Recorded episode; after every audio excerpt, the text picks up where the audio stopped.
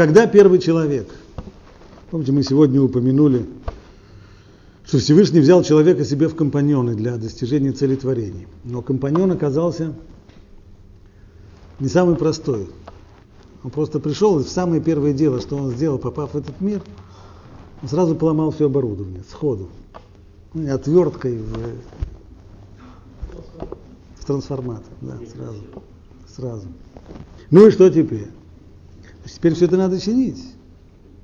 Кто должен чинить? Он должен все чинить.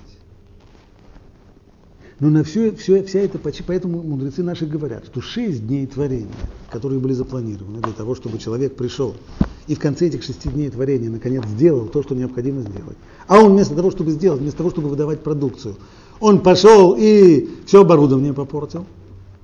Теперь он должен все починить. Сколько времени ему выдается? Те самые шесть дней творения, они растянулись на шесть тысяч лет. А почему вообще на шесть тысяч лет? А почему бы не сказать, что ему будет дано время, пока не, пока не исправится? Вот нет такого. Исправление, оно не бесконечно. Есть у тебя время. И это время ограничено. Каким образом оно ограничено? Объясняет это Рамбан в своем комментарии на книгу, на книгу Берешит. Именно шесть дней творения растянулись на шесть тысяч лет. И эти шесть тысяч лет и надлежит человеку исправить все то, что было напорчено. А если это будет исправлено, после этого нужно наконец уже начать продукцию производить. Но прежде всего исправить. шесть тысяч лет — это довольно длительный срок. Говорит Рамбан, что коли, коли правильно наше понимание, что эти шесть дней творения разделились на шесть тысяч лет, это значит, мы можем составить некоторую формулу, а именно, понимая, что происходило в каждый из дней творения, мы будем понимать, что происходит в соответствующую тысячу лет. Потому что этот день творения, он является моделью того, что будет происходить в эту тысячу лет. Подобно тому, как люди, которые, скажем, планируют строительство здания. Они делают чертеж. На чертеже есть линии, кружочки, палочки, закорючки, еще что-то. Тот, кто умеет читать эти чертежи, он увидит здесь целое здание. Хотя на самом деле на, на, на, на бумаге это совсем-совсем нечто небольшое. Точно так же и с днями творения. Объясняет Рамбан, ежели мы только сумеем правильно понять, что, безусловно, непросто, поскольку Тора не очень-то щедро раздает нам знания о шести дней творения, все сказано очень-очень кратко и совсем-совсем-совсем непонятно. Но коли нам это будет известно из устной Торы, или каких-то других источников, э, не или каких-то других источников, имеется в виду из источников устной Торы, из Талмуда, или из Медрашим, или из, э, или, или из каббалистических источников, то, по крайней мере, сможем понять, что происходит. И Рамбан приводит очень коротко ту самую схему и примеряет, что происходило в первую тысячу лет, во вторую тысячу лет. Известно, что первые две тысячи лет мудрецы назвали Альпаем Шельтоу, то есть две тысячи лет первобытного хаоса, что вполне-вполне соответствует первым двум дням творения. Только в третий день творения начинается какой-то более или менее порядок в творении. Что появилось? Что произошло в третий день творения? А? Суша. Появилась суша, разделение воды и суши. Какое-то, да.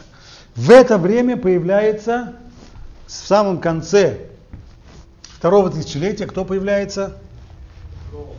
А? Нет, поздно. Авраам появляется. Начинается две тысячи лет Торы. Авраам рождается в тысяча девятьсот сорок восьмом году. Да? И, начинает, и начинает он свою, свою деятельность около... Он уже был да, в зрелом возрасте, когда он начинает свою деятельность. Дальше. Следующее тысячелетие, третье. В нем действуют праотцы. Четвертое тысячелетие. В это, в это четвертое тысячелетие, что происходит в четвертый день творения? Появляются светила, начинается свет, совершенно верно. И в мире приходит тоже свет.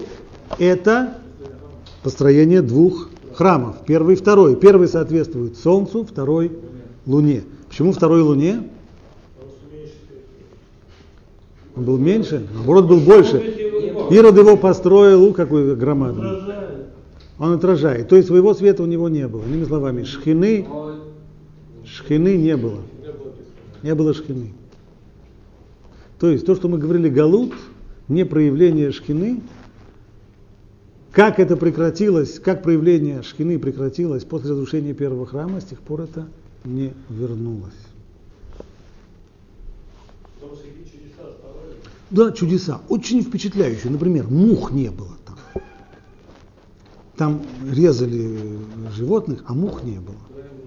Или еще было совершенно потрясающее чудо, когда э, в первом не чудеса было. Это чудеса только. В первом другое было. Шхина была. То есть был контакт.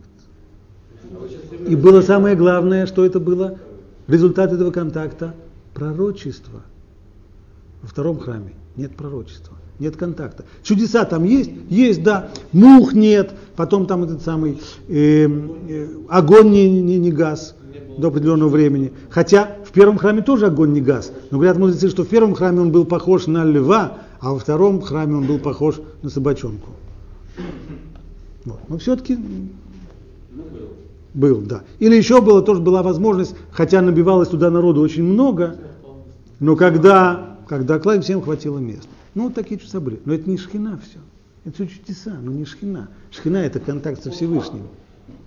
Дело не в том, что пустота. Это, это не замена. Это, хорошо, чудеса были, были, были замечательно. Но это не шхина. Шхина – это совсем другое. Это не просто происходят чудеса. Чудеса чудесами. А контакта с Богом не было больше. Пророчества нет. Всего этого больше нет. Поэтому второе...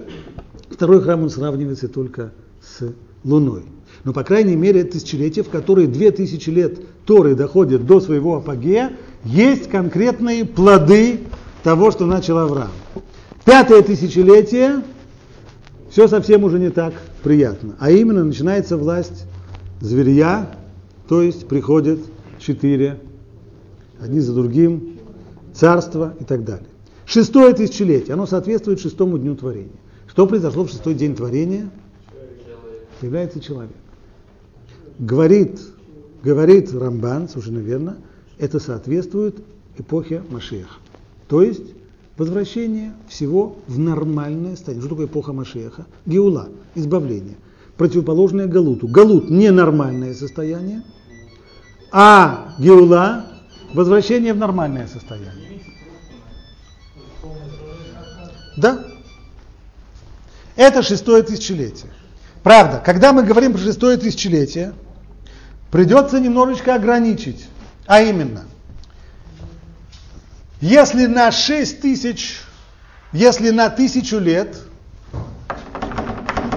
приходился один день творения, в, одно, в одном дне творения двадцать четыре часа. Но творение, мы знаем, что день начинается вайеры, вайвокер, начинается с вечера, заканчивается днем. А все, все, все творения были создаваемы не днем, не, не, простите, не вечером, а только днем. Стало быть, если мы берем соответствие появления человека, он появляется в последнее пятисотлетие, то есть после пять тысяч пятисотого и дальше.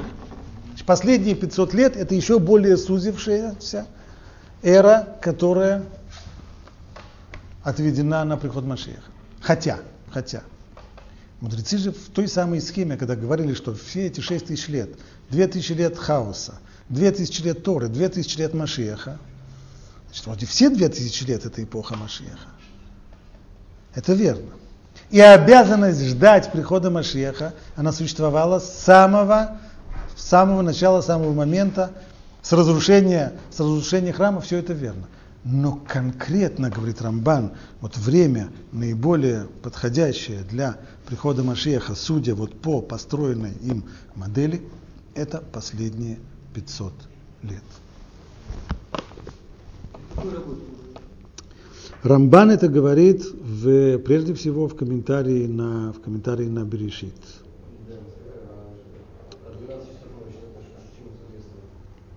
В двенадцать часов ночи творений в мире не происходит. Так? По крайней мере, о, чему это соответствует? Как?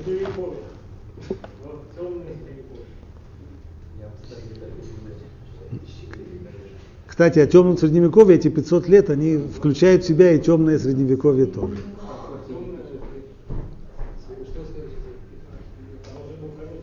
Ну, конец. Смотря где.